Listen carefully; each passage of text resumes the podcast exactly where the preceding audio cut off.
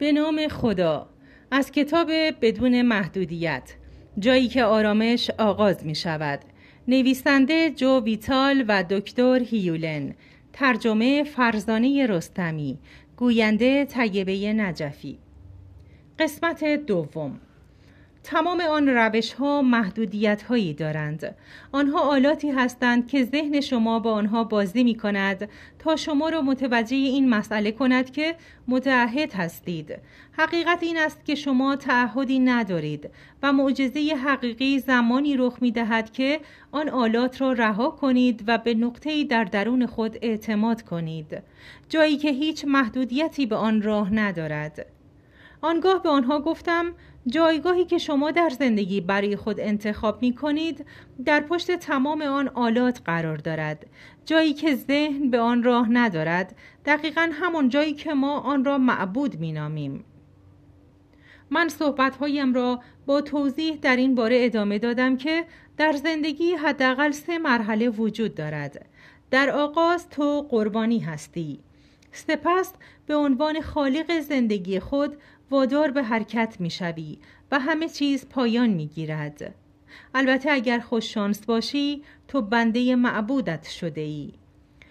در این مرحله آخر که بعدها در همین کتاب بیشتر راجع به آن بحث خواهیم کرد، معجزات حیرت انگیزی به وقوع می‌پیوندند، تقریباً بدون آن که شما هرگز تلاشی برای آنها کرده باشید.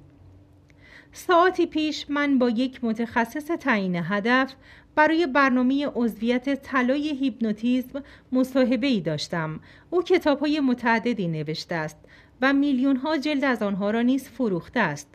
او می‌داند چطور به مردم بیاموزد که هدفشان را تعیین کنند. بیشتر فلسفه فکری او حول محور داشتن اشتیاقی سوزان برای رسیدن به یک هدف می‌گردد.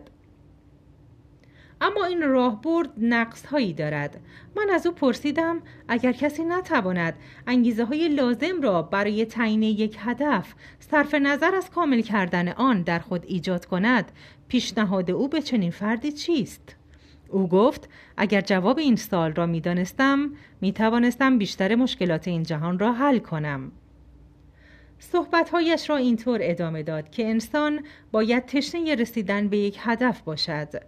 اگر اینطور نباشد نخواهد توانست ضرباهنگ مورد نیاز برای رسیدن به آن هدف را نگه دارد و به سمت آن حرکت کند.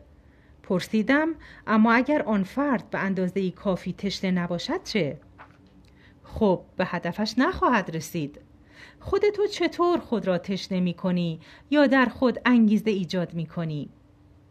نمی توانست به این سوال پاسخ دهد و مشکل همین جاست. ناگهان در نقطه معینی همه برنامه‌های تعیین هدف و خودیاری با شکست روبرو می‌شوند. آنها در مقابل این حقیقت ناخوشایند مطرح می‌شوند که اگر کسی برای رسیدن به هدفی آمادگی لازم را نداشته باشد، نمی‌تواند انرژی لازم برای به وقوع پیوستن آن را در خود حفظ کند. پس دست از تلاش می‌کشد. هر کسی ممکن است این تجربه را داشته باشد که در روز اول ژانویه تصمیم به انجام کاری گرفته باشد و در روز دوم ژانویه همه تصمیمات خود را فراموش کرده باشد. اراده محکمی وجود داشته است، اما حس قوی‌تری هم وجود داشته که با آن اراده و اشتیاق خودآگاه هم مسیر نبوده است. پس چطور میتوان آن حس قوی‌تر را که تشنگی نیست کنترل کرد؟ اینجاست که روش هاوایی که شما در این کتاب خواهید آموخت به کمکتان میآید. این روش به شما کمک میکند ضمیر ناخودآگاه خود، یعنی جایی که موانع در آن قرار دارند، را پاک کنید. کمک میکند افکار نهفته‌ای را که شما را از رسیدن به هدفهایتان، از جمله تندرستی، ثروت، شادی یا هر چیز دیگری باز داشتند از بین ببرید. همه چیز در درون شما اتفاق میافتد. من همه این مسائل را در کتابی که اکنون میشنوید توضیح خواهم داد.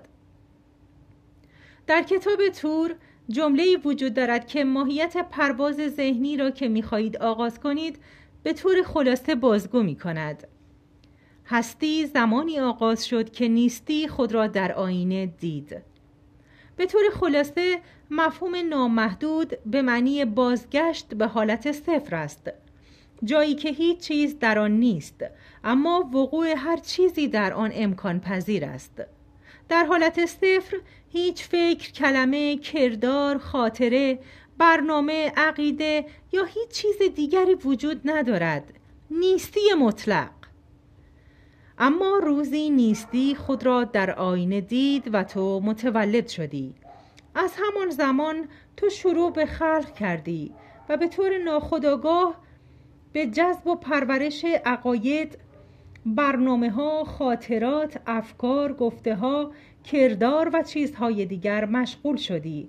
تعداد بسیار زیادی از این برنامه ها به ابتدای خلقت برمی گردند. هدف نهایی این کتاب این است که به شما کمک کند شگفتی را لحظه به لحظه تجربه کنید. از آن زمان به بعد معجزات همانطور که من توصیف کردم برایتان رخ خواهند داد. این معجزات برای شما منحصر به فرد خواهند بود. آنها در نظر شما حیرت آور، جادویی و اعجاب انگیز جلوه خواهند کرد. تجربه من از حرکت این فضاپیمای معنوی به سوی قدرت غیرقابل درک، تقریباً غیرقابل توصیف بوده است. من بدون برنامه‌ریزی برای رویاهایم به موفقیت دست یافتم. مهارت‌های جدیدی کسب کردم و میزان عشقی که به خود و جهان هستی دارم در سطحی است که کلمات از عهده توصیف آن بر نمی‌آیند. من در حالتی شبیه به حیرت دائمی زندگی می‌کنم. اجازه دهید این مسئله را به صورت دیگری بیان کنم. هر انسانی جهان را از دریچه لنز خود می‌بیند. مذاهب، فلسفه‌ها، درمانگران، مؤلفان، سخنگویان و مربیان همگی جهان را در چارچوب ذهنی خاص خودشان می‌بینند. آنچه شما در این کتاب می‌آموزید این است که چطور از یک لنز جدید استفاده کنید و تمام لنزهای گذشته را از میان بردارید. هر زمان که موفق به انجام این کار شدید، در جایگاهی قرار دارید که من آن را مرزهای صفر می‌خوانم. لطفاً در نظر داشته باشید که این اولین کتاب در تاریخ چاپ کتاب‌های از این دست است که روش هاوایی نوین را که هوپونوپونو هویت حقیقی نام دارد معرفی می‌کند.